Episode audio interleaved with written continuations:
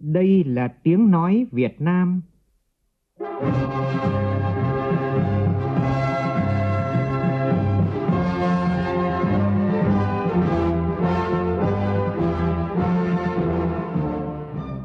là tiếng nói Việt Nam, phát thanh từ Hà Nội, thủ đô nước Cộng hòa xã hội chủ nghĩa Việt Nam.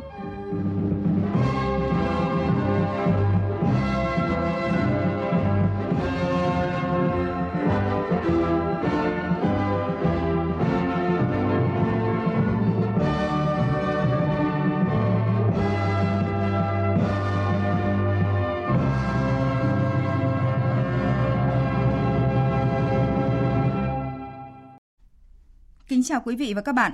Mời quý vị và các bạn nghe chương trình Thời sự trưa của Đài Tiếng Nói Việt Nam với những tin đáng chú ý sau.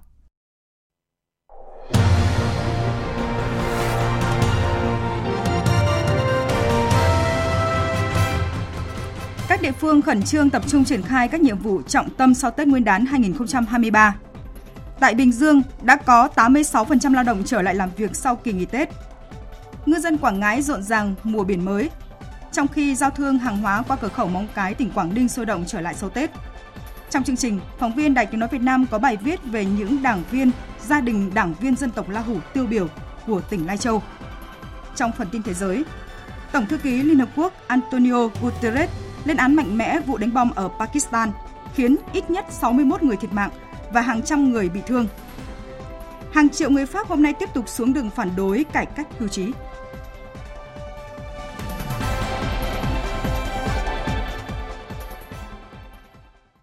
Bây giờ là tin chi tiết.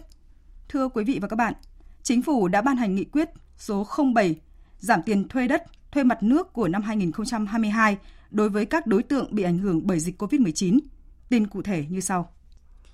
Theo đó, giảm 30% tiền thuê đất, thuê mặt nước của năm 2022 đối với các tổ chức đơn vị doanh nghiệp, hộ gia đình, cá nhân đang được nhà nước cho thuê đất trực tiếp theo quyết định hoặc là hợp đồng hoặc giấy chứng nhận quyền sử dụng đất, quyền sở hữu nhà ở và tài sản khác gắn liền với đất của cơ quan nhà nước có thẩm quyền dưới hình thức thuê đất trả tiền hàng năm do ảnh hưởng của dịch COVID-19.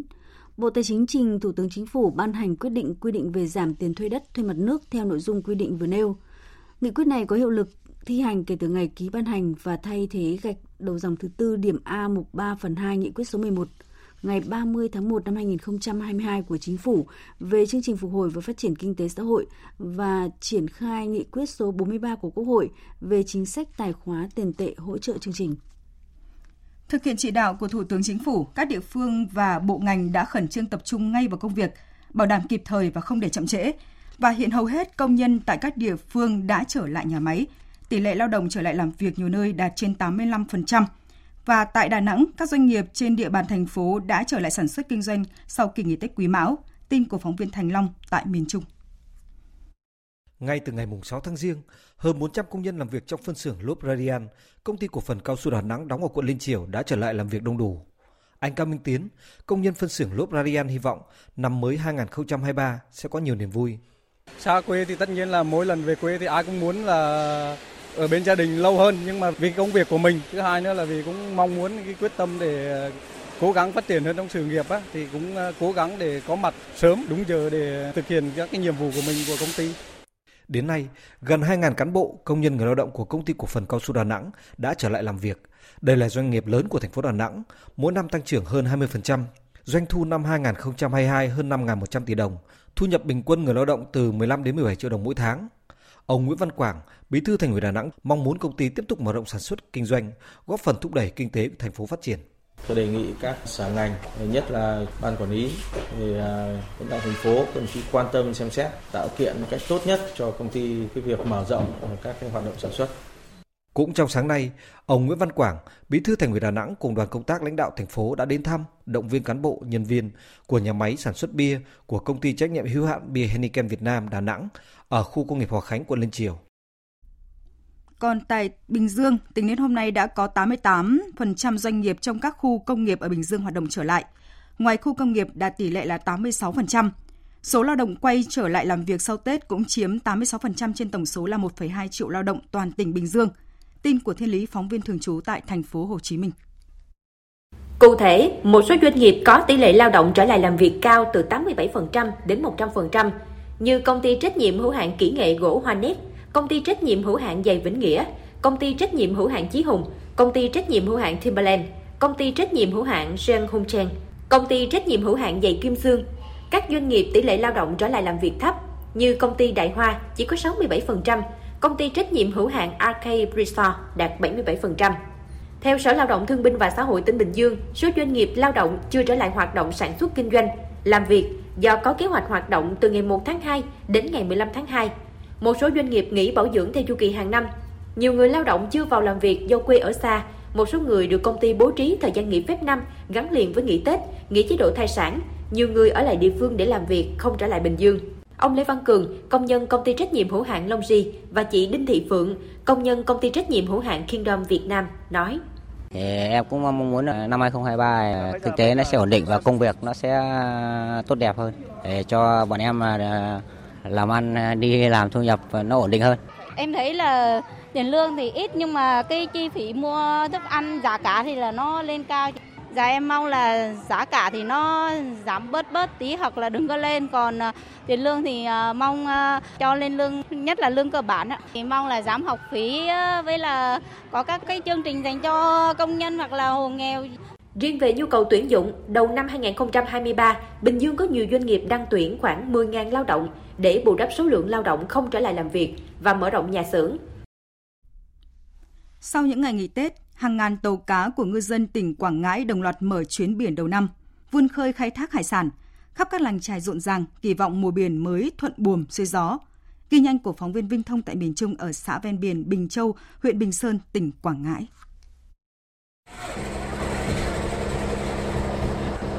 Tranh thủ trời yên biển lặng, hôm nay ngày 31 tháng 1 nhằm ngày mùng 10 tháng Giêng, ngư dân Võ Văn Hân ở thôn Châu Thuận Biển, xã Bình Châu, huyện Bình Sơn, tỉnh Quảng Ngãi cùng 12 bạn chài tàu cá QNG 90625 chuẩn bị ngư cụ xăng dầu đá lạnh lương thực thực phẩm cho tàu đi chuyến biển đầu năm. Ngư dân Võ Văn Hân mong ước mùa biển mới bội thu. Không khí đánh bắt đầu năm thì ngư dân mình rất hào hứng. Ngày lễ quân ngày hôm nay rất ý nghĩa cho đoàn tàu của xã Bình Châu. Mình cũng cầu mong cho mùa biển hai năm 2023 được thành công tốt đẹp hơn và mùa mùa bội thu hơn nhiều nữa chúng tôi là cũng đầy đủ má bác này má hành trình hay là má dò mình mới đủ quy trình đánh bắt giữ kỷ cương của nhà nước đưa ra là không được vi phạm bên nước ngoài Tỉnh Quảng Ngãi hiện có hơn 4.500 tàu cá, trong đó có hơn 3.200 tàu khai thác thủy sản xa bờ. Năm 2023, tỉnh Quảng Ngãi tiếp tục cơ cấu nghề cá theo hướng phát triển bền vững, triển khai nhiều chính sách hỗ trợ ngư dân vươn khơi bám biển. Ông Nguyễn Văn Mười, Chi cục trưởng Chi cục Thủy sản tỉnh Quảng Ngãi cho biết, sau Tết, hàng ngàn tàu cá và ngư dân các địa phương ven biển đồng loạt ra quân đánh bắt hải sản. Theo truyền thống thì các vạn chài ờ, các ngày đầu xuân là tổ chức ra quân đánh bắt thủy sản đầu năm, cầu do mưa thuận gió hòa để cho làm ăn đạt kết quả tốt. Mỗi địa phương là nó chọn một cái ngày khác nhau. Việc ra quân của bà con của các cái vạn chài bây giờ thì kết hợp với các cái nghiệp đoàn nghề cá và địa phương tổ chức để mà tạo cái khí thế xuất quân ra khai thác thủy sản đầu năm mong một vụ mùa thu nhiều kết quả tốt đẹp. Cũng trong sáng nay, Ban Quản lý Đường sắt Đô thị Thành phố Hồ Chí Minh tổ chức lễ gia quân đầu năm và khởi công công trình tòa nhà văn phòng công ty vận hành và khai thác của dự án Metro số 1 Bến Thành Suối Tiên. Tin của phóng viên Hà Khánh thường trú tại Thành phố Hồ Chí Minh. Tòa nhà văn phòng công ty vận hành và khai thác O&M tuyến metro số 1 Bến Thành Suối Tiên tại Depot Long Bình, thành phố Thủ Đức là công trình phục vụ cho công tác vận hành, bảo dưỡng tuyến đường sắt đô thị số 1, là trụ sở làm việc của công ty trách nhiệm hữu hạn một thành viên đường sắt đô thị số 1 thành phố Hồ Chí Minh. Với tổng diện tích hơn 3.000 m2, đây là một trong những hạng mục cuối cùng để chuẩn bị cho công tác vận hành khai thác tuyến metro số 1 trong năm 2024. Ông Lê Minh Triết, giám đốc công ty trách nhiệm hữu hạn một thành viên đường sắt đô thị số 1 thành phố Hồ Chí Minh cho biết. Sau khi cái tòa nhà này được xây dựng hoàn thành thì toàn bộ các thiết bị cũng sẽ được ờ, lắp đặt vào để làm cái cơ sở cái phương tiện cho cái công ty quản lý hoạt động cái điều hành của cái công trình và đặc biệt là ổn định bộ máy về tổ chức toàn bộ cái nhân sự của công ty cũng sẽ tiếp cận và chuẩn bị những công việc cần thiết cho cái vận hành khai thác của cái tuyến đường sắt đô thị số 1 này. Phát biểu tại buổi lễ, Phó Chủ tịch Ủy ban nhân dân thành phố Hồ Chí Minh Bùi Xuân Cường đề nghị chủ đầu tư, nhà thầu có sự phối hợp trong tổ chức, tập trung xây dựng hoàn thành sớm nhất dự án tòa nhà, đảm bảo chất lượng, an toàn, hiệu quả. Với các khó khăn vướng mắt trong tổ chức, pháp lý, vốn, trình tự thủ tục cần báo cáo kịp thời để Ủy ban nhân dân thành phố và các đơn vị có liên quan tập trung tháo gỡ ngay, không để ách tắc dự án. Ngoài ra, các đơn vị có liên quan cần nỗ lực hơn nữa để hoàn thành các hạng mục dự án đã được triển khai xây dựng, tập trung quản lý điều phối đảm bảo sự đồng bộ tất cả các hạng mục dự án để đảm bảo khai thác dự án vào cuối năm 2023. Trong đó thì hết sức chú ý cái tính đồng bộ của các hạng mục, à, các gói thầu cũng như là các dự án khác có liên quan. À, trong đó có những cái dự án như là dự án à, mà chúng ta đang triển khai của Sở Thông Vận tải là về tăng cường cái khả năng tiếp cận và tổ chức kết nối các tuyến xe buýt trong quá trình thực hiện. À, dự án hoàn thiện cái mảng xanh à, dọc cái tuyến metro số 1 và xa lộ nội cũng như là các dự án khác để đảm bảo tính đồng bộ và hiệu quả của dự án. Đến nay, tuyến metro số 1 Bến Thành Suối Tiên đã đạt 93,7% tổng khối lượng. Chủ đầu tư, các nhà thầu tư vấn đang đẩy nhanh tiến độ để sớm chuyển sang giai đoạn đưa vào vận hành khai thác. Trong đó sẽ phấn đấu hoàn thành công tác lắp đặt thiết bị và hoàn thiện kiến trúc các nhà ga, các cầu bộ hành, tiến hành các bước vận hành thử nghiệm với toàn bộ các hệ thống vận hành tự động, bảo vệ và giám sát đoàn tàu, đánh giá an toàn, đào tạo chuyển giao công nghệ, vân vân. Nhằm phục vụ thi công đẩy nhanh tiến độ dự án xây dựng cầu vượt chữ C tại nút giao Chùa Bộc, Phạm Ngọc Thạch, Sở Giao thông Vận tải Hà Nội thông báo từ ngày mai sẽ thực hiện rào chắn tổ chức giao thông tại khu vực này. Tin của phóng viên Đài Tiếng Nói Việt Nam. Sở Giao thông Vận tải Hà Nội sẽ thực hiện cấm các phương tiện từ hướng Phạm Ngọc Thạch đi Tôn Thất Tùng, Đông Tác và các phương tiện rẽ trái từ Tôn Thất Tùng đi Chùa Bộc. Các phương tiện đi các hướng còn lại qua nút giao di chuyển bình thường theo sự điều khiển, hướng dẫn của hệ thống đèn tín hiệu giao thông, biển báo giao thông.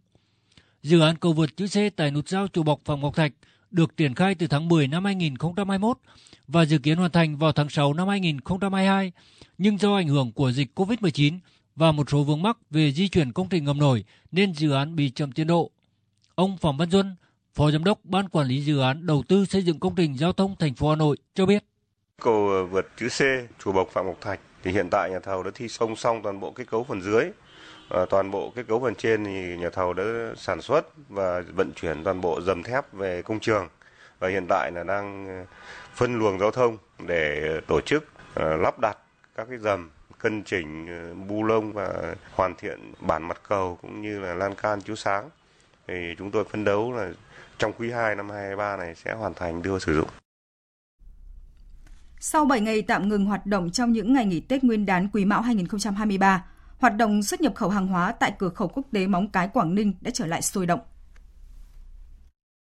Chỉ trong buổi sáng đầu tiên thông quan trở lại 28 tháng 1, có 120 phương tiện xuất nhập cảnh chở hàng hóa với tổng khối lượng hàng hóa xuất nhập khẩu đạt trên 600 tấn hàng hóa các loại và nhiều container hàng linh kiện điện tử khác Bà Trần Bích Ngọc, trưởng ban quản lý cửa khẩu quốc tế Móng Cái cho biết, lũy kế trong 30 ngày đầu tiên của năm 2023 này, tổng lượng hàng hóa xuất nhập khẩu qua cửa khẩu quốc tế Móng Cái đạt hơn 73.000 tấn, tăng 13,5% so với cùng kỳ năm 2022. Tại cửa khẩu cầu Bắc Luân 2, trung bình mỗi ngày có 94 phương tiện với khoảng gần 1.500 tấn hàng hóa xuất nhập khẩu. Ở lối mở km 3 4 Hải Yên, trung bình mỗi ngày có 147 phương tiện với gần 1.900 tấn hàng hóa được thông quan – Hàng hóa xuất khẩu từ Việt Nam sang Trung Quốc chủ yếu là hoa quả, bột sắn, thủy sản và hàng khô. Hàng nhập khẩu từ Trung Quốc về Việt Nam chủ yếu là hàng vải, linh kiện điện tử và hàng tạp. Tin từ Cục Hàng hải Việt Nam Bộ Giao thông Vận tải, thống kê của Hiệp hội Doanh nghiệp Hoa Kỳ cho thấy sản lượng hàng hóa xuất nhập khẩu bằng đường biển của Việt Nam sang thị trường Mỹ đứng thứ hai trong khu vực châu Á chỉ sau Trung Quốc. Cục Hàng hải cho biết hai nhóm cảng biển lớn nhất cả nước hiện nay là nhóm cảng biển số 1 và số 4 đều có sự phát triển đầu tư. Với nhóm cảng biển số 1, năng lực tổ chức khai thác cảng đã được cải thiện đáng kể tại các khu bến cảng mới. Công suất xếp dỡ container tăng ấn tượng từ 500 đến 800 TEU lên 1.000 đến 1.200 TEU trên mét dài bến. Nhóm cảng biển số 4 là nhóm cảng biển phát triển lớn nhất cả nước, tập trung là nhóm cảng biển khu vực Thành phố Hồ Chí Minh và khu vực Cái Mép Thị Vải Vũng Tàu với hơn 100 bến cảng, 224 cầu cảng, chiều dài gần 40.000 mét. Nhiều cảng được đầu tư với quy mô đồng bộ hiện đại, trang thiết bị xếp dỡ năng suất cao, năng suất xếp dỡ đạt tiêu chuẩn cấp khu vực và quốc tế, thời gian giải phóng tàu nhanh, Hiện Việt Nam có trên 100 tuyến vận tải nội Á tập trung vào các cụm cảng số 1 Hải Phòng Quảng Ninh, số 3 Đà Nẵng Quy Nhơn Quảng Nam và số 4 là thành phố Hồ Chí Minh Vũng Tàu.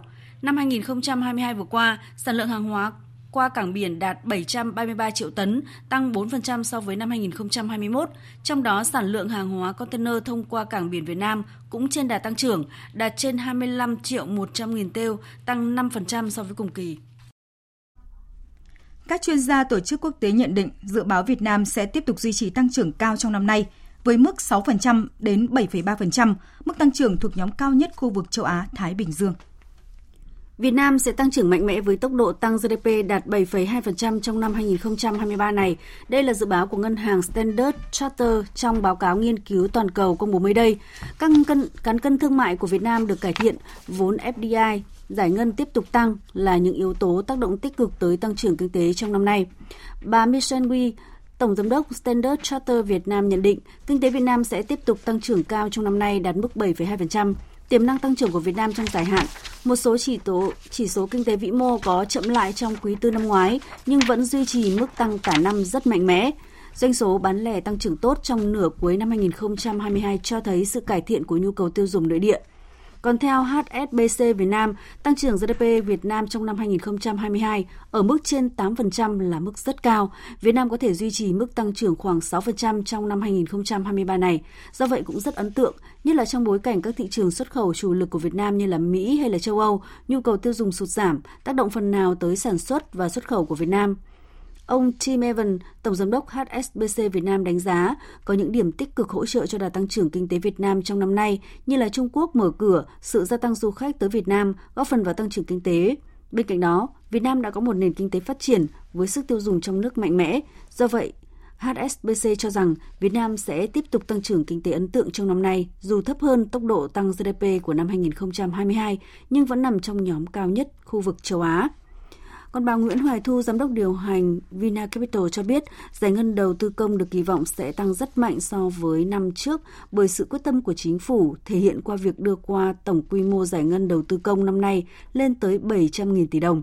Ngoài ra, sự mở cửa của kinh tế Trung Quốc cũng sẽ đưa lại một số điểm lợi nhất định cho nền kinh tế Việt Nam, nhưng nhìn chung ở mức 6% theo dự báo của uh, Vina Capital hay là 6,5% như mục tiêu của chính phủ, thì so với các nước trong khu vực ASEAN, mức tăng trưởng này cũng đều cao hơn. Giới tay chức đánh giá, áp lực lên lạm phát và tỷ giá của Việt Nam trong năm 2023 không quá lớn. Yếu tố được quan sát nhiều nhất là tiến độ giải ngân vốn đầu tư công, động lực quan trọng thúc đẩy tăng trưởng kinh tế Việt Nam trong năm nay. Hôm nay ngày mùng 10 tháng Giêng âm lịch, ngày này theo quan niệm của người dân là ngày vía thần tài. Thường mua vàng để cầu một năm làm ăn thuận lợi và may mắn. Tại các cửa hàng vàng ở thành phố Hà Nội, nhiều người dân đã xếp hàng chờ mua vàng và xem đây là một cách để mang lộc về nhà dịp đầu năm. Ghi nhận của nhóm phóng viên Lại Hoa và Bá Toàn. Từ sáng sớm tại các cửa hàng vàng Phú Quý và Bảo Tín Minh Châu trên phố Cầu Giấy Hà Nội đã rất đông người đến chờ mua vàng trong ngày vía thần tài. Người dân thường chọn các sản phẩm bằng vàng như con mèo thần tài, nhẫn tròn trơn, vàng miếng, lì xì mạ vàng, hũ muối, hũ gạo bằng vàng, đặc biệt là sản phẩm đồng bạc, liên hoa bồ đề. Nhiều khách hàng hài lòng khi mua được vàng vào ngày vía thần tài và xem đây là một cách mang lộc về nhà dịp đầu năm. Tôi ờ, vừa mua sản phẩm vàng phú quý, con mèo thần tài. Năm nay là năm ờ, quý mão, hôm nay là ngày vía thần tài, mua một chỉ về vừa là tiết kiệm, vừa là làm lễ ban thần tài. Mong ờ, rằng là một năm mới gặp nhiều may mắn, sức khỏe, bình an. À, mình năm nay uh, mua vàng uh, năm thứ ba rồi. Mình cũng chỉ mong một mang lại đi may mắn cho gia đình và người thân nhà mình thôi. Già thì tiết kiệm được mấy đồng đi mua để lấy cầu may cho gia đình rồi lấy sức khỏe. mong cho gia đình được an khang thịnh vượng. Để thuận tiện cho người dân mua hàng vào ngày vía thần tài, các cửa hàng vàng đã tăng cường nhân viên phục vụ cũng như tư vấn hướng dẫn nhằm tránh xảy ra tình trạng chờ đợi lâu. Ngoài ra, các cửa hàng vàng còn triển khai bán hàng trực tuyến từ sớm để người dân được mua vàng thuận lợi. Ông Đinh Văn Tú, phòng kinh doanh và trao đổi, công ty trách nhiệm hữu hạn Bảo Tín Minh Châu cho biết. Ngoài các kênh bán hàng trực tiếp như mọi năm, thì Bảo Tín Minh Châu cũng đang đẩy mạnh chương trình bán hàng online. Đặc biệt là cửa hàng cũng hỗ trợ là khách hàng có thể đặt vàng trước là từ mùng 6 đến ngày mùng 9 âm lịch và để nhận vàng ngày mùng 10 âm lịch hôm nay để giao dịch có thể nhanh chóng hơn, thuận tiện hơn và tạo ra sự ờ, thuận tiện cho khách hàng hơn. Và bên cạnh đó thì cửa hàng cũng mở thêm nhiều tài khoản ngân hàng với mã QR để khách hàng có thể chuyển khoản nhanh chóng hơn và thuận tiện hơn, chính xác hơn. Theo khảo sát, cùng với diễn biến trên thị trường vàng thế giới, giá vàng trong nước tiếp đà giảm sâu về gần 67 triệu đồng một lượng. Giá vàng SJC đã được điều chỉnh 800.000 đồng ở cả hai chiều. Với điều chỉnh này, giá vàng SJC khu vực Hà Nội là 66 triệu 400 nghìn đồng một lượng mua vào và 67 triệu 420 nghìn đồng một lượng bán ra. Theo các chuyên gia, người dân chỉ nên mua vài chỉ để cầu may, an khang và phát tài đầu năm. Thời sự VOV, nhanh, tin cậy, hấp dẫn. Tin chúng tôi vừa nhận. Báo chí phải nhanh hơn, nhạy hơn, chính xác hơn, chuyên nghiệp hơn và sát với thực tiễn hơn. Đó là yêu cầu của Phó Thủ tướng Chính phủ Trần Hồng Hà tại hội nghị giao ban báo chí đầu xuân Quý Mão 2023 được tổ chức sáng nay tại Hà Nội. Sự kiện do Ban tuyên giáo Trung ương, Bộ Thông tin và Truyền thông, Hội Nhà báo Việt Nam và Báo Nhân dân tổ chức. Cùng dự có các lãnh đạo cơ quan báo chí, các nhà báo lão thành cách mạng và đông đảo các phóng viên biên tập viên. Tin của phóng viên Nguyễn Hằng. Phát biểu tại hội nghị, Phó Thủ tướng Chính phủ Trần Hồng Hà nêu rõ, hoạt động giao ban báo chí trở thành một hoạt động thường niên là truyền thống đầu năm và đây cũng là cơ chế quan trọng để Đảng, Nhà nước cùng các cơ quan báo chí trao đổi, đồng hành cho sự nghiệp phát triển của đất nước. Đồng thời cho rằng hiện chúng ta đang bước vào giai đoạn mà cơ hội quyết tâm có đủ sự ủng hộ của các cơ quan Đảng, Nhà nước, Chính phủ, Quốc hội về cơ chế, Tuy nhiên trong thế giới có nhiều biến đổi như hiện nay thì thách thức với các cơ quan báo chí cũng rất lớn. Trước yêu cầu đổi mới, Phó Thủ tướng Trần Hồng Hà mong muốn báo chí phải nhanh hơn, nhạy hơn, chính xác hơn, chuyên nghiệp hơn và sát với thực tiễn hơn. Theo đó, các cơ quan báo chí không chỉ đơn thuần là phản ánh, phải xây dựng được đội ngũ có tính chuyên nghiệp là những nhà lý luận, ngoại giao, nghệ thuật, công nghệ, chuyển đổi số. Phó Thủ tướng Trần Hồng Hà đề nghị các cơ quan báo chí có những đề xuất với lãnh đạo chính phủ để thực hiện những yêu cầu này. Phó Thủ tướng cũng cho rằng trong cơ chế thị trường, các cơ quan báo chí cần xây dựng được những ấn phẩm, tác phẩm, đầu tư với nhiều hình thức phương tiện, món ăn, tinh thần không thể thiếu cho các nhà quản lý và người dân hàng ngày. Nhấn mạnh năm 2023 là năm hết sức quan trọng đối với Quốc hội và Chính phủ, trong đó xây dựng dự luật đất đai sửa đổi năm 2023. Do đó các cơ quan báo chí cùng đồng hành ghi nhận ý kiến đóng góp của nhân dân, phản biện xã hội để xây dựng dự án luật này đạt kết quả tốt nhất.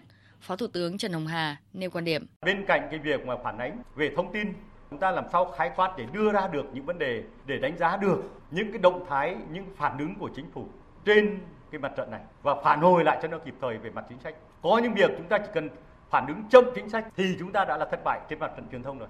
Nên cái việc phản ứng kịp thời, phản ứng nhanh nhạy là rất cần cái sự ủng hộ báo chí.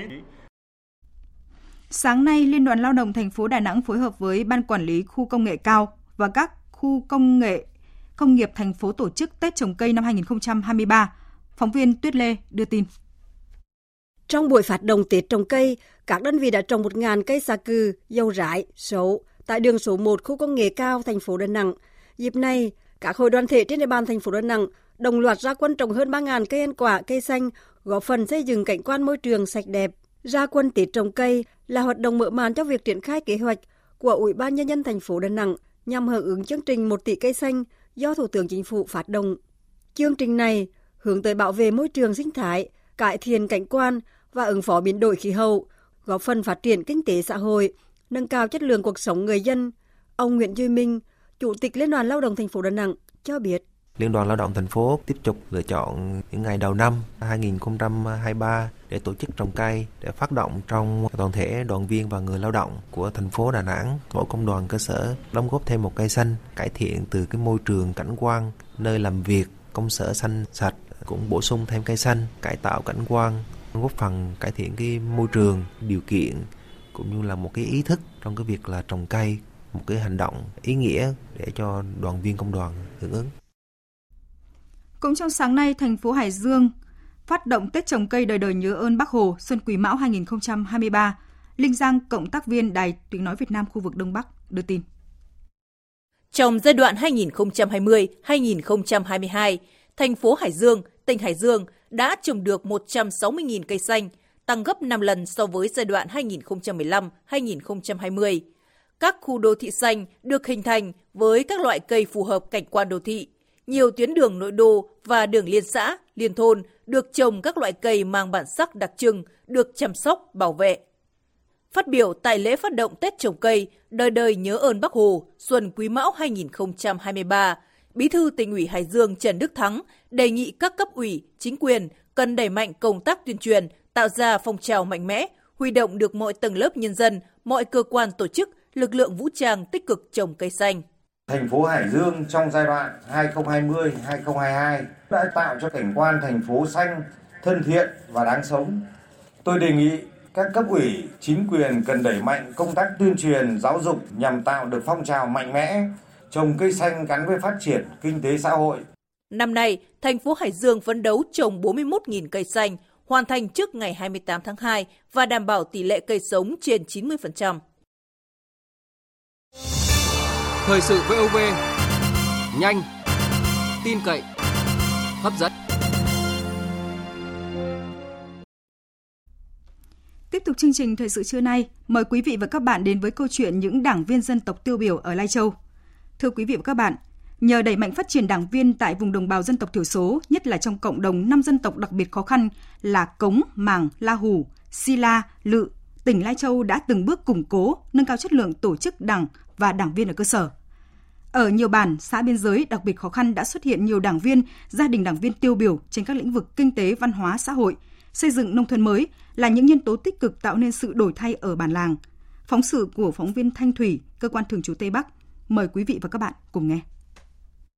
Là đảng viên trẻ, mới hơn 30 tuổi, nhưng anh Vàng Giá Trừ, dân tộc La Hủ ở bản Nậm Xả, xã Bùm Tở, huyện Mường Tè, tỉnh Lai Châu, đã có 10 hecta cây quế. Để xóa nghèo cho gia đình và bà con thấy làm theo, anh Trừ còn vay vốn ngân hàng chính sách xã hội, đầu tư chăn nuôi bò, dê, lợn. Trung bình mỗi năm, gia đình có thu nhập từ 200 đến 300 triệu đồng. Thấy anh Trừ thoát được cảnh nghèo nhờ chăm chỉ làm ăn và áp dụng khoa học kỹ thuật vào sản xuất, người dân trong bản Nậm Xả yên tâm đầu tư mô hình cây con mới. Cái loại cây này là loại cây trồng mà nó kỹ thuật chăm sóc không cần thiết nhiều, mà dễ dễ chăm sóc và dễ trồng. Cho nên là rất là phù hợp với à, như xã Bồn Tử chúng ta là nói chung là dân trí lại không đồng đều. À, đa số là dân trí thấp thì không cần kỹ thuật chăm sóc nhiều là phù hợp nhất là cây quế. Thì mong muốn của bà con là à, đầu ra tiêu thụ là phải ổn định. Cùng với những chăn trở suy nghĩ về tập tục lao động sản xuất của đồng bào La Hủ mình còn lạc hậu, thua kém các dân tộc khác trong vùng. Chị Phùng Giò Xó ở bản Phìn Khò, xã Bum Tở, huyện Mường Tè đã tự mình khai hoang chuyển đổi những vỉa nương, thức ruộng bạc màu kém hiệu quả để trồng giềng và quế. Với phương châm, đảng viên phải làm trước để dân bản học tập và làm theo, chị Sáu đã trồng trên 4 hecta quế và giềng, kết hợp với chăn nuôi gia súc. Từ một hộ gia đình khó khăn, gia đình đảng viên dân tộc La Hủ này đã vươn lên thành hộ khá giả. Có điều kiện về kinh tế, chị Sáu đã chia sẻ cách làm ăn và giúp nhiều hộ trong bản thoát nghèo. Chị Sáu được dân bản tin yêu, bầu làm trưởng bản khi mới 23 tuổi. Mình là đảng viên vừa là lãnh đạo bản thì mình gương mẫu đi đầu trước, sau đó mình cũng về tuyên truyền cho bà con và hiện tại thì bà con uh, cũng đã trồng theo và cũng trồng diện tích cũng khá nhiều. Nói chung là so với trước đây thì nhận thức của bà con cũng cao hơn, xong là thấy nó hiệu quả nên là bà con cũng làm theo. Bùm Tở là xã có 100% là đồng bào dân tộc La Hủ. Nhiều năm trước, cái đói luôn đeo bám người dân. Trong khi đó, trưởng bản và bí thư chi bộ là người cao tuổi, thậm chí không biết chữ. Do vậy, việc tuyên truyền, vận động và tiếp thu để triển khai các mô hình phát triển kinh tế và xây dựng đời sống văn hóa gặp rất nhiều khó khăn. Với quyết tâm chuyển đổi cơ cấu cây trồng, giúp bà con tìm ra hướng phát triển kinh tế mới, ổn định cuộc sống, Đảng ủy chính quyền xã đã mạnh dạn thay đổi tư duy, tìm những hạt nhân trẻ, nhiệt huyết giúp nhân dân. Với cách làm này, Bum Tở đã có nhiều đổi thay từ những hạt nhân trẻ, với 100% bí thư trưởng bản có năm sinh từ năm 1985 đến 1999. Những hạt nhân trẻ này đã tuyên truyền, vận động, hướng dẫn nhân dân trồng quế, chăn nuôi đại gia súc và tập trung xóa bỏ hủ tục lạc hậu. Ông Đỗ Văn Khải, bí thư đảng ủy xã Bum Tở, huyện Mừng Tè cho biết đặc biệt là sau đại hội nhiệm kỳ 2020-2025 thì cái à, sức lan tỏa và sự ảnh hưởng của à, cán bộ trẻ đặc biệt là cấp ừ, thôn bản thì 100% đều là người à, địa phương ở đây thì nó có cái sự chuyển biến rõ nét so với cái nhiệm kỳ những năm trước. Từ công tác đào tạo bồi dưỡng các nhân tố trẻ, huyện Mường Tè, tỉnh Lai Châu đã bố trí gần 200 bí thư, trưởng bản thuộc thế hệ 8X, 9X, làm hạt nhân, tạo động lực ở cơ sở để người dân học tập, noi theo. Từ sự mạnh dạn, dám nghĩ dám làm của tuổi trẻ trong việc thúc đẩy kinh tế, xã hội, vùng đồng bào dân tộc đặc biệt khó khăn, các mô hình kinh tế mới xuất hiện ngày càng nhiều, tính trông chờ ỉ lại của đồng bào dần mất đi, các bản làng đang khởi sắc. Ông Trần Đức Hiển, Phó Bí thư Thường trực huyện ủy Mường Tè, tỉnh Lai Châu chia sẻ. Trước kia, đối với lại những cái trường hợp làm trường bản thì phải là uy tín, sống lâu năm, có kinh nghiệm. Nhưng thời điểm hiện nay thì đối với lớp trẻ được đào tạo bài bản được uh, ăn học từ trình độ văn hóa hết 12 12 và học qua trường đại học. Thứ nhất là cái sức trẻ có trình độ chuyên môn, có kiến thức và cái xu thế phát triển hiện nay thì những cái người trẻ đó mà làm bí thư chi bộ và làm trưởng bản với cộng thêm cái sự nhiệt huyết của cán bộ trẻ thì họ sẽ tạo một cái sức lan tỏa rất là lớn trong cái việc phát triển kinh tế xã hội của địa phương. Ở những bản xã đặc biệt khó khăn của tỉnh Lai Châu, những đảng viên trẻ người dân tộc thiểu số đang từng ngày cố gắng giúp dân xóa nghèo, xây dựng tổ chức cơ sở đảng vững mạnh. Họ luôn là những ngọn lửa hồng mở lối, tiếp sức cho đồng bào vươn lên, xây dựng đời sống ấm no trên vùng cao Tây Bắc.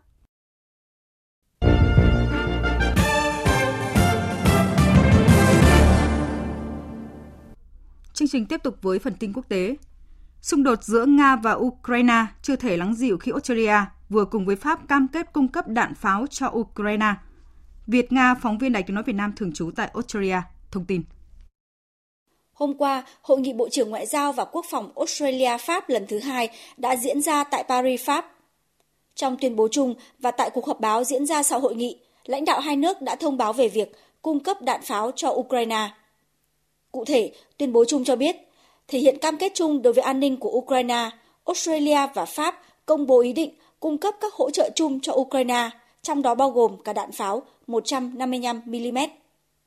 Tuyên bố cho biết, sáng kiến này vừa thúc đẩy ngành công nghiệp quốc phòng của hai nước, vừa đáp ứng nhu cầu của Ukraine.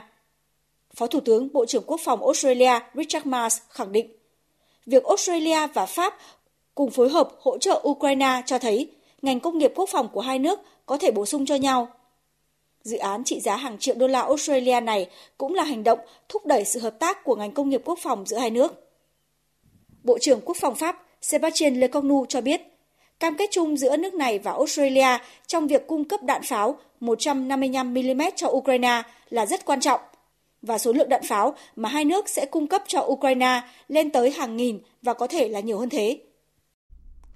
Trong lúc này, quyết định áp giá trần với sản phẩm dầu Nga của phương Tây sắp có hiệu lực.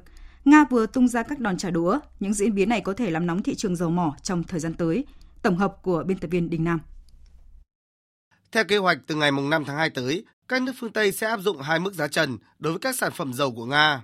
Một cho các sản phẩm được giao dịch ở mức cao hơn so với dầu thô, như dầu diesel hoặc dầu khí.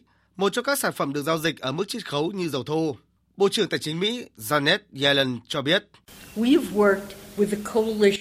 Chúng tôi đã làm việc với các quốc gia đồng minh để áp dụng mức trần đối với giá dầu thô của Nga. Chúng tôi sẽ sớm làm điều tương tự đối với các sản phẩm tinh chế của Nga. Mục đích là để ổn định giá năng lượng toàn cầu và giảm doanh thu của Nga. Để đáp trả, hôm qua, Thủ tướng Nga Mikhail Mishustin đã ký nghị định về thủ tục thực hiện xác lệnh ngày 27 tháng 12 năm 2022 của Tổng thống Nga Vladimir Putin về việc cấm cung cấp dầu thô và các sản phẩm dầu trong vòng 5 tháng từ ngày 1 tháng 2 năm 2023 cho các nước áp dụng mức giá trần đối với dầu Nga. Việc áp giá trần dầu Nga của các nước phương Tây sắp có hiệu lực, cùng các bước đi đáp trả của Nga, có khả năng châm ngòi cho một đợt hỗn loạn mới trên thị trường dầu toàn cầu. Diễn biến này cùng với nhu cầu về dầu tăng của Trung Quốc khi mở cửa trở lại nền kinh tế cũng khiến cho cuộc họp của OPEC cộng vào ngày mai được quan tâm nhiều hơn khi các bên bàn về các bước đi điều chỉnh chính sách sản lượng dầu hiện tại. Nga, Ả Rập Xê Út, hai thành viên quan trọng của OPEC cộng hiện đều quan tâm đến duy trì lợi nhuận xăng dầu, dẫn đến mức giá trần đối với dầu Nga của các nước phương Tây được cho là mối đe dọa tiềm ẩn đối với doanh thu. Các thành viên OPEC cộng cũng lo lắng rằng biện pháp này có thể trở thành mức giá trần toàn cầu trong tương lai. Theo một số chuyên gia, OPEC cộng ngày mai sẽ vẫn giữ nguyên chính sách của mình, duy trì sản lượng ở mức khai thác hiện tại. Hôm nay trên toàn nước Pháp sẽ diễn ra các cuộc đình công và tuần hành quy mô lớn để phản đối dự luật cải cách hưu trí của chính phủ. Mạnh Hà, phóng viên cơ quan thường trú Đài Tiếng Nói Việt Nam tại Pháp, thông tin. Đây là lần thứ hai chỉ trong vòng 2 tuần qua, 8 nghiệp đoàn lao động lớn nhất của Pháp liên kết phát động đình công và tuần hành lớn trên toàn quốc để phản đối dự luật cải cách hưu trí được chính phủ công bố ngày 11 tháng 1. Theo các nghiệp đoàn lao động, số người tham gia đình công và tuần hành trong ngày hôm nay sẽ vượt qua con số hơn 2 triệu người mà các tổ chức này ghi nhận được trong cuộc tổng đình công và tuần hành lớn lần thứ nhất diễn ra hôm 19 tháng 1. Bộ Nội vụ Pháp dự báo sẽ có khoảng 1 triệu đến 1,2 triệu người Pháp sẽ xuống đường tham gia các cuộc tuần hành lớn diễn ra trên toàn quốc. Bộ trưởng Nội vụ Pháp ông Gerard Darmanin cho biết sẽ triển khai 11.000 cảnh sát trên toàn quốc trong ngày hôm nay để ngăn chặn nguy cơ các cuộc tuần hành biến thành bạo loạn. Trong khi đó, Dự luật cải cách hưu trí ngày hôm qua đã được Thủ tướng Elizabeth Bork trình lên Ủy ban các vấn đề xã hội thuộc Quốc hội để xem xét trước khi đưa ra phiên họp toàn thể dự kiến sẽ diễn ra vào giữa tháng này. Phát biểu trong chuyến thăm Hà Lan ngày hôm qua, Tổng thống Pháp ông Emmanuel Macron tiếp tục nhấn mạnh ủng hộ việc nâng độ tuổi về hưu lên 64 tuổi vào năm 2030 là điều tất yếu. Cải cách hưu trí là điều không thể tránh được nếu đưa ra so sánh với các nước châu Âu khác, cũng như thấy được sự cần thiết để duy trì và cứu cả hệ thống. Thủ tướng hoàn toàn có lý để thực hiện và tôi ủng hộ điều này. Số người thiệt mạng trong vụ nổ tại đền thờ ở thành phố Peshawar thành miền Tây của Pakistan đã tăng lên ít nhất 61 người, khoảng 150 người khác bị thương, trong đó có nhiều người đang trong tình trạng nguy kịch. Tổng thư ký Liên Hợp Quốc Antonio Guterres đã lên án mạnh mẽ vụ đánh bom này và tái khẳng định sự đoàn kết của Liên Hợp Quốc với chính phủ và người dân Pakistan. Trong khi Thủ tướng Pakistan Shehbaz Sharif kêu gọi tinh thần đoàn kết chống khủng bố khi coi chủ nghĩa khủng bố hiện nay là thách thức an ninh hàng đầu đối với đất nước Pakistan. Biên tập viên Phương Anh thông tin. Đền thờ Hồi giáo nơi vừa xảy ra vụ nổ nằm trong khu tổ hợp có trụ sở cơ quan cảnh sát tỉnh và một phòng cảnh sát chống khủng bố của thành phố. Một cuộc điều tra đang gấp rút được tiến hành để tìm hiểu bằng cách nào kẻ tấn công có thể vượt qua hàng rào an ninh nghiêm ngặt, kích hoạt bom trong lúc hàng trăm người đang xếp hàng để cầu nguyện và liệu xem có bất kỳ sự trợ giúp nào từ bên trong hay không.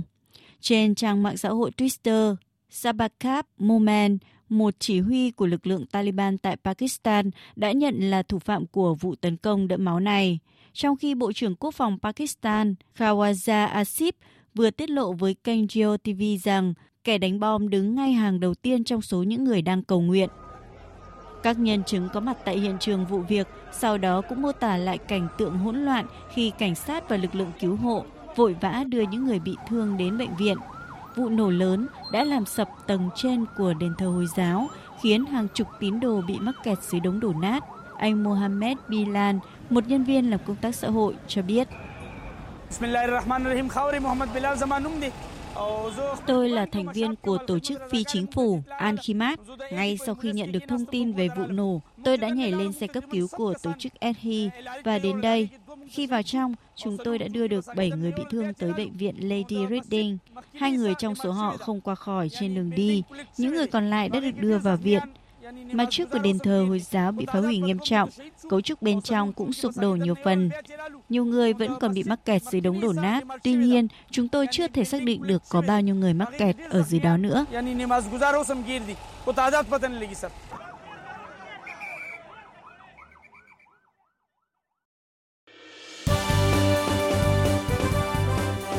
Thời sự tiếng nói Việt Nam Thông tin nhanh Bình luận sâu Tương tác đa chiều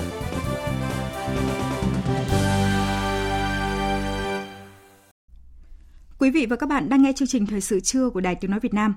Thưa quý vị và các bạn, đúng ngày này 55 năm trước, dạng sáng ngày 31 tháng 1 năm 1968, quân và dân miền Nam đồng loạt tấn công và nổi dậy tại thể, các thành phố, thị xã, nhất là các hang ổ của địch ở Sài Gòn, Huế, Đà Nẵng, mở đầu cuộc tổng tiến công và nổi dậy mùa xuân Mậu Thân năm 1968. Thắng lợi của cuộc tổng tiến công và nổi dậy mùa xuân năm 1968 đã tạo bước ngoặt chiến lược có ý nghĩa quyết định trong toàn bộ sự nghiệp kháng chiến chống Mỹ, cứu nước của dân tộc, làm phá sản chiến lược chiến tranh cục bộ, buộc Mỹ phải xuống thang chiến tranh, bước vào hội nghị đàm phán hòa bình bốn bên tại Paris, mở ra điều kiện và thời cơ cho những đòn tấn công tiếp theo mà đỉnh cao là đại thắng mùa xuân năm 1975, giải phóng hoàn toàn miền Nam, thống nhất đất nước – Mùa xuân này, 55 năm sau, vẫn còn đó những nhân chứng lịch sử. Với họ, ký ức Mậu Thuân, Xuân Mậu Thân mãi là khúc ca hào hùng bi tráng. Mời quý vị và các bạn nghe câu chuyện của ông Phan Văn Hôn, chiến sĩ biệt động Sài Gòn, nhân chứng lịch sử Mậu Thân năm 1968 qua bài viết của Minh Hạnh, phóng viên thường trú tại thành phố Hồ Chí Minh. Ông Phan Văn Hồn, thường được gọi là Bảy Hôn, năm nay đã 78 tuổi, nhưng vẫn khỏe mạnh, minh mẫn và chưa bao giờ quên bất cứ chi tiết nào của trận đánh dinh độc lập vào đúng Tết Mậu Thân năm 1968 của lực lượng biệt động Sài Gòn lúc bấy giờ. Ngày 30 tháng Chạp, chuẩn bị đón Tết Mậu Thân năm 1968, ông Bảy Hôn, tiểu đội trưởng cùng 14 chiến sĩ của đội 5 biệt động Sài Gòn – được đưa đến một trong những cơ sở cách mạng ngay trong nội thành, gần dinh độc lập nhất.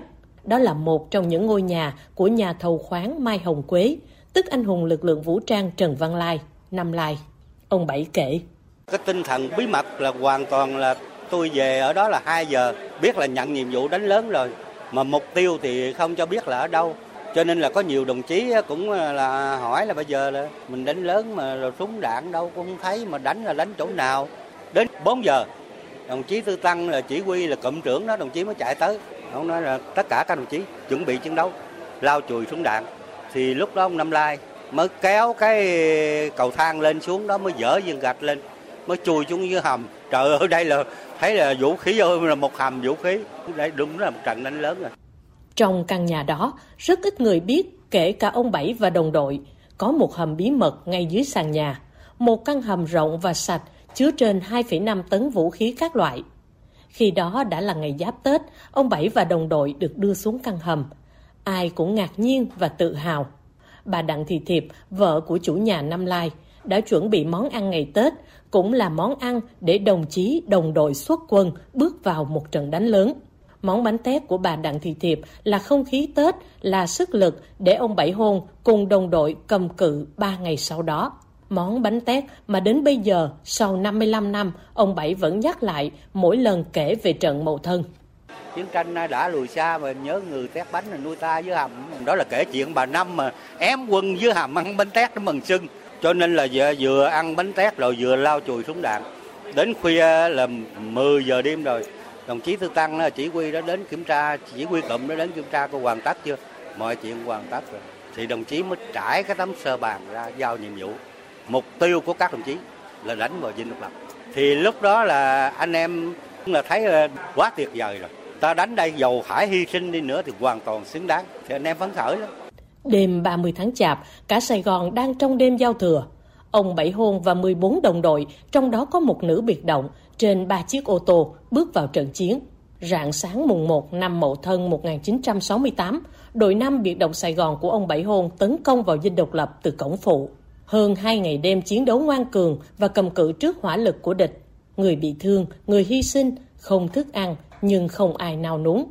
Đúng là không giờ, mấy phút đó là chúng tôi lên xe rồi bắt đầu tới Vinh đánh ngay. Vì cái địa điểm nhà ông Nam Lai với Vinh độc lập nó sát bên rồi. Coi như cái Vinh độc lập phát quả đầu tiên hết trong chiến dịch Mậu Thân trong thành phố. Vinh độc lập đánh lâu nhất mà chiếm lĩnh được là gì? Thằng địch nó là bất ngờ, nó trở tay không kịp. Trong 30 phút chiến đấu đó thì coi như anh em kiểm tra lại quân số 15 đã hy sinh hết bãi, còn lại 8 8 mà 4 ờ, bị thương nữa, trong đó có tôi. Nhưng bị thương vẫn chiến đấu. Có thủ ở ngoài là đấu diện cái cổng ờ, mà cổng sao đó. Sau đó, thêm một chiến sĩ hy sinh. Đến rạng sáng mùng 3 Tết, bảy người bám theo đường ống nước của cao ốc tụt xuống rồi ẩn trên căn gác gỗ của một căn nhà. Nhưng ngày sáng hôm đó, tất cả đều xa vào tay địch. Trong cuộc lùng sục quy mô, bị kết án chung thân, rồi bị đầy ra côn sơn cho đến ngày hòa bình trong lòng những người còn sống như ông Phan Văn Hôn, trận đánh và đồng đội vẫn mãi còn đó và luôn được nhắc nhớ để thấy rõ giá trị của hòa bình, của sự hy sinh. Đến nay, có người đã được phong tặng, truy tặng danh hiệu anh hùng lực lượng vũ trang nhân dân. Có người chưa được vinh dự ấy. Nhưng trong lòng những người đang sống, những chiến sĩ biệt động Sài Gòn khi đi vào trận đánh đã xứng đáng là anh hùng. Mậu thân chiến tích để đời, tấm bia biệt động giữa trời soi chung khắc tên anh vào bia tưởng niệm. Ngàn đời sau còn mãi lưu truyền, chiến công vang dội đời ghi nhớ. Biệt động sài gòn đậm nét non, tên anh khắc vào bia đá. Gắn bó các anh dưới nước nhà, hôm nay độc lập hòa bình, lòng trung với đảng, hiểu tình với dân. Anh em đồng đội xa gần tấm bia biệt động ân cần khắc ghi. Tiếp theo chương trình là thông tin đầu tư tài chính và bản tin thể thao. Trang tin đầu tư tài chính. Thưa quý vị và các bạn, hôm nay ngày vía thần tài tức là ngày mùng 10 tháng Giêng âm lịch, giá vàng biến động trái chiều, niêm yết chênh lệch giữa giá mua vào và bán ra khoảng 1 triệu đồng một lượng. Cụ thể, tập đoàn Doji niêm yết giá vàng SJC giảm 1 triệu đồng một lượng so với ngày hôm qua, xuống mức mua vào là 66 triệu 300 nghìn đồng một lượng và bán ra là 67 triệu 300 nghìn đồng một lượng. Công ty Bảo Tín Minh Châu niêm yết giá vàng dòng Thăng Long điều chỉnh mức bán giao động khoảng 20.000 đồng một lượng, niêm yết ở mức mua vào là 54 triệu 10.000 đồng một lượng và bán ra là 55 triệu 50.000 đồng một lượng. Trên thị trường vàng thế giới, giá vàng giao ngay chốt phiên giao dịch ở mức 1.923 đô la Mỹ một ounce. Trên thị trường tiền tệ, Ngân hàng Nhà nước công bố tỷ giá trung tâm của đồng Việt Nam với đô la Mỹ hôm nay tăng nhẹ 3 đồng ở mức 23.611 đồng một đô la. Trên thị trường chứng khoán bước vào phiên giao dịch sáng nay, nhịp điều chỉnh tiếp diễn từ sớm VN Index theo đó lùi về dưới tham chiếu ngay khi mở cửa và mất mốc 1.100 điểm khá nhanh. Dù vậy thì diễn biến thị trường nhìn chung không quá tiêu cực khi biên độ giảm của phần lớn các cổ phiếu chỉ ở mức thấp, nhà đầu tư vẫn đang chờ đợi theo dõi các thông tin từ bên ngoài. Trong khi đó thì nhóm ngành có kết quả kinh doanh tích cực là ngân hàng với hàng loạt ngân hàng vừa báo lãi con số nghìn tỷ, thậm chí là cả chục nghìn tỷ đồng, tăng mạnh so với năm trước đó, nhưng cổ phiếu của nhóm này trên sàn lại tiếp tục bị bán mạnh trong phiên sáng nay và đồng loạt chìm trong sắc đỏ. Kết thúc phiên giao dịch tháng nay, VN Index đạt 1.090,39 điểm, HNX Index đạt 219,56 điểm. Đầu tư tài chính biến cơ hội thành hiện thực. Đầu tư tài chính biến cơ hội thành hiện thực. Thưa quý vị và các bạn, xu hướng giá bán bất động sản năm 2023, nhất là phân khúc nhà ở thương mại, nhà ở xã hội diễn biến như thế nào, nhận được sự quan tâm của nhiều người. Vì đây chính là phân khúc có khả năng thanh khoản cao nhất trong năm, nhờ đáp ứng nhu cầu thực của nhiều người dân khu vực đô thị. Muốn vậy, điểm nghẽn về chính sách và điểm nghẽn về tín dụng sớm được tháo gỡ chính là cơ sở để doanh nghiệp giảm giá bán bất động sản trong năm nay. Phóng viên Hà Nho phỏng vấn ông Nguyễn Văn Đính, Phó Chủ tịch Hiệp hội Bất động sản Việt Nam về nội dung này. Mời quý vị và các bạn cùng nghe. Thưa ông là thị trường bất động sản khi mà tập trung được vào dòng sản phẩm phù hợp rồi thì cái giá bán thì ông nhận định ờ, sẽ theo cái chiều hướng như thế nào? Chúng tôi nghĩ rằng là hiện nay để mà có giá rẻ của bất động sản rất khó trong cái bối cảnh mà lạm phát thế giới tăng cao, giá của các nguyên vật liệu nhập khẩu cũng bị tăng lên, lãi suất ngân hàng do phải điều chỉnh kiểm soát lạm phát cũng bị đẩy lên, rồi giá đất đai, thuế đất cũng bị các địa phương đẩy lên thì chúng tôi nghĩ rằng việc để mà có một cái mức giá thấp cho bất động sản hiện nay cũng là một bài toán khó. Tuy nhiên thì chúng ta cũng phải cân đối như thế nào đó và cũng có cả những cái chính sách can thiệp thí dụ đối với các cái hoạt động mà để cho cái phát triển kinh tế tốt và để cho cái giá cả được kiểm soát tốt tránh cái lạm phát đặc biệt nhà ở cho người thu nhập thấp nhà ở xã hội cũng cần phải được kiểm soát Thưa ông, nhiều chuyên gia thì cũng nhận định rằng là thị trường bất động sản gặp khó nhưng chưa đến mức suy thoái. Vậy thì các cái giải pháp trong cái việc là đồng hành cùng với cái doanh nghiệp như thế nào? Như tôi cũng đã từng nói là thị trường bất động sản bản thân hiện nay chúng ta đang trong cái giai đoạn kinh tế đang ổn định và có phát triển, rõ ràng là có tăng trưởng và bất động sản đang có cái dấu hiệu của sự chậm lại. Nhưng ở đây chúng tôi đánh giá nó không phải là dấu hiệu của suy thoái hay dấu hiệu của khủng hoảng. Vì chúng ta phải tìm nguyên nhân, thị trường bất động sản bản chất theo đánh giá của chúng tôi, cái nhu cầu của thị trường đang rất cao. Trong cái bối cảnh chúng ta có tăng trưởng kinh tế này, tốc độ đô thị hóa vẫn đang ổn định này và phát triển mạnh này. Chúng ta có đầu tư công, đặc biệt là đầu tư vào các cái hệ thống hạ tầng này, sẽ làm tăng các cái nhu cầu về kinh doanh bất động sản, tăng nhu cầu về nhà ở kéo theo các cái dịch chuyển lao động và việc làm. Thế thì rõ ràng là nhu cầu nó cao chứ. Còn về cái nguồn cung hiện nay trên thị trường khan hiếm. Nó chỉ là khan hiếm tạm thời bởi vì hiện nay rất nhiều dự án hàng nghìn dự án đang trực chờ. Thế thì hiện nay là cái cơ chế chính sách mà để cần phải tháo gỡ điểm nghẽn, tạo điều kiện cho các cái doanh nghiệp đầu tư như thế nào? Thì cái điểm nghẽn của chính sách và cái điểm nghẽn của tín dụng, chúng ta chỉ cần tháo hai cái điểm nghẽn này là ngay lập tức các dự án sẽ tiếp tục chạy và các cái hoạt động kinh tế khác và lúc đấy nó sẽ tăng trưởng. Cái chính bây giờ là phải tháo gỡ điểm nghẽn mà chính phủ thì lại đã có chỉ đạo rất quyết liệt bằng một loạt những cái công điện, những cái chỉ thị. Các bộ ngành phải vào cuộc, địa phương phải vào cuộc, tập trung để tìm ra cái cách nào để gỡ điểm nghẽn đấy ra. Tín dụng cũng phải quan tâm, phát hành trái phiếu của doanh nghiệp cũng cần phải được sửa đổi. Cùng với doanh nghiệp điều chỉnh lại cơ cấu sản phẩm của mình cho hợp lý với thị trường. Vâng ạ, xin cảm ơn ông.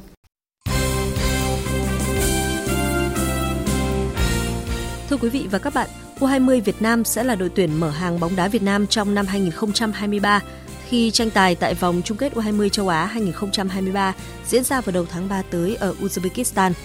Thầy trò huấn luyện viên Hoàng Anh Tuấn nằm ở bảng đấu khá khó khăn với Australia, Iran và Qatar.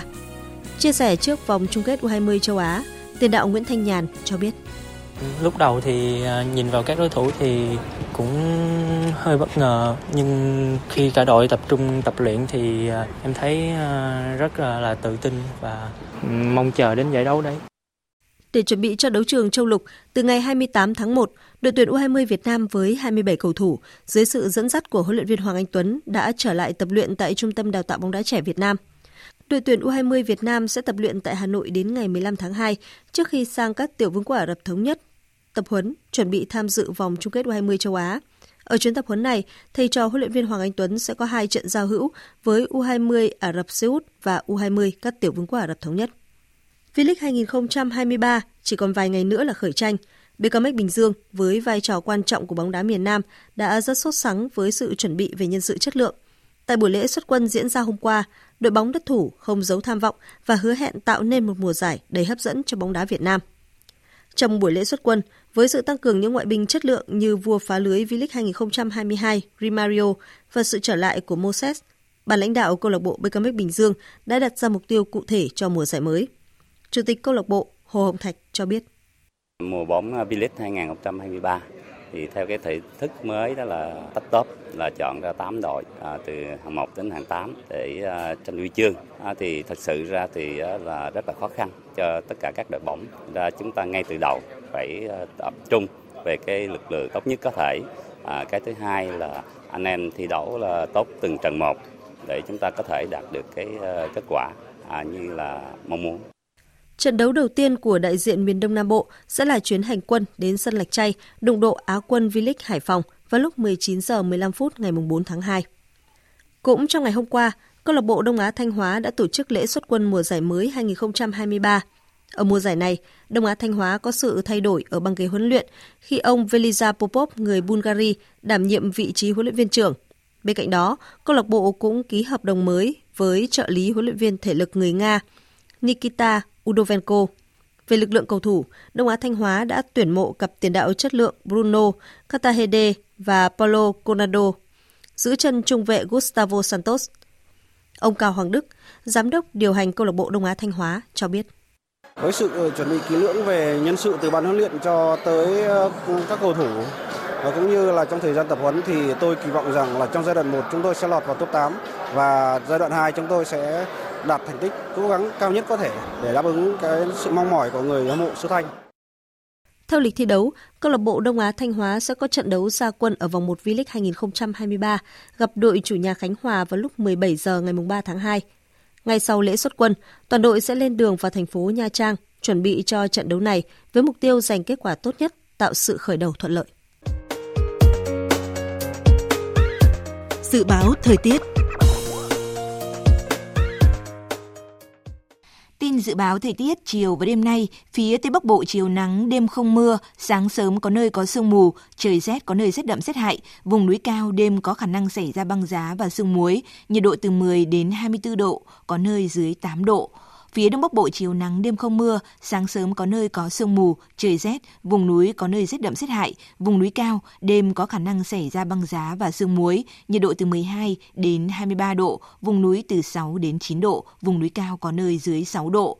Khu vực từ Thanh Hóa đến Thừa Thiên Huế phía Bắc ngày nắng, đêm không mưa, sáng sớm có nơi có sương mù, phía Nam nhiều mây có mưa vài nơi, trời rét, nhiệt độ từ 13 đến 24 độ. Khu vực từ Đà Nẵng đến Bình Thuận phía Bắc nhiều mây có mưa vài nơi, phía Nam chiều nắng, đêm có mưa rào và rông vài nơi, phía Bắc trời rét, phía Bắc nhiệt độ từ 19 đến 26 độ, phía Nam từ 22 đến 29 độ. Tây Nguyên chiều nắng, đêm có mưa rào vài nơi, sáng sớm và đêm trời rét, nhiệt độ từ 14 đến 28 độ.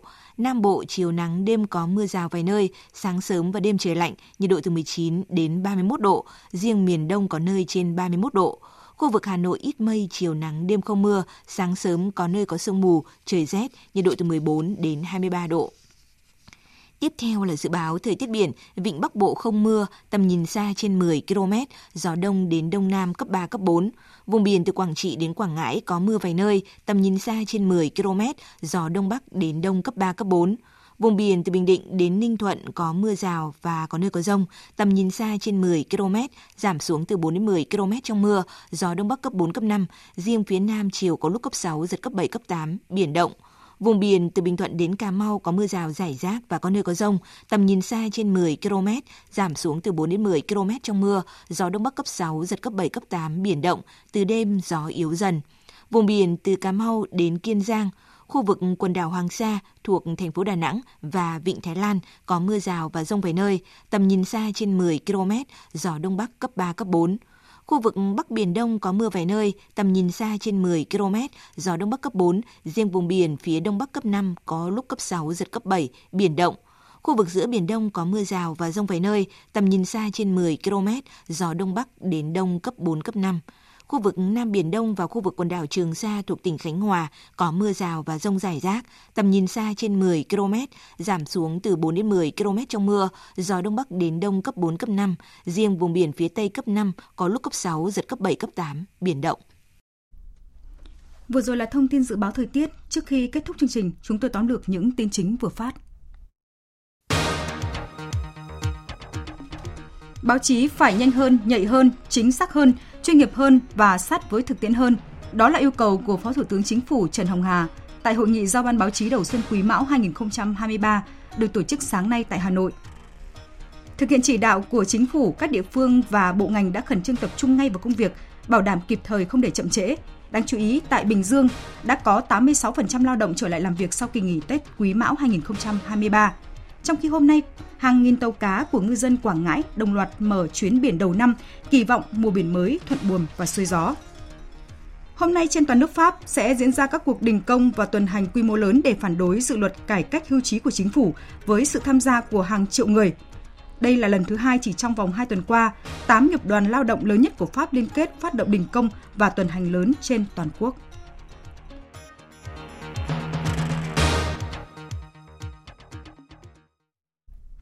Những thông tin tóm lược vừa rồi đã kết thúc chương trình thời sự trưa của Đài Tiếng nói Việt Nam.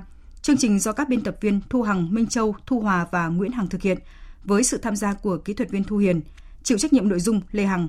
Cảm ơn quý vị đã quan tâm lắng nghe. Xin kính chào và hẹn gặp lại quý vị.